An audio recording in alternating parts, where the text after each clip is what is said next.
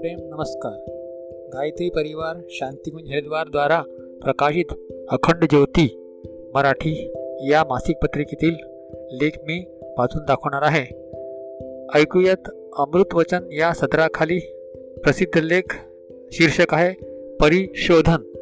मनुष्याची आंतरिक उन्नती त्याच्या व्यक्तित्वाच्या परिशोधनावर निर्भर असते. व्यक्तित्व परिशोधित होऊ शकले आणि भावना परिमार्जित होऊ शकल्या तर मानव जीवनाचा गौरव अक्षुण्ण राहू शकतो. अग्नीमध्ये तापल्यावर धातू शुद्ध आणि मौल्यवान बनतात.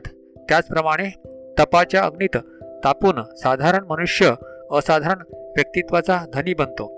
सर्वप्रथम साधकाला वासनांचे परिशोधन करावे लागते. त्याकरिता तप करावे लागते. तप म्हणजे काय? तप म्हणजे स्वतःला तापविणे यात कष्ट सहन करणे अडचणींचा सामना करणे शिकावे लागते. उपाशी राहणे अनवाणी उन्हात चालणे उपवास करणे हे एक प्रकारचे तपच आहे. आपण तपस्वी पाहिले आहेत. ते चहूकडे विस्त पेटवतात आणि मध्ये बसून साधना करतात. फक्त पाणी पिऊन राहतात उपवास करतात साखर मीठ खाणे सोडून देतात. हे तपाचे बहिर्मुखी प्रकार आहेत.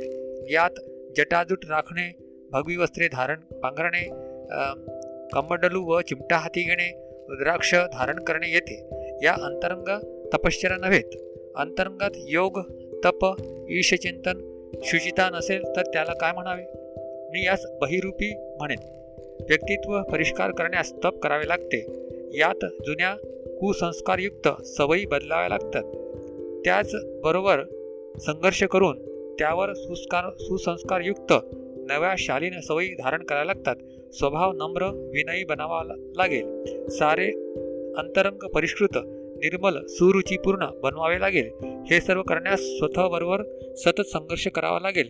हे खरे तप असते. व्यक्तित्व परिष्काराकरता ही पहिली पायरी आहे. ओम शांती.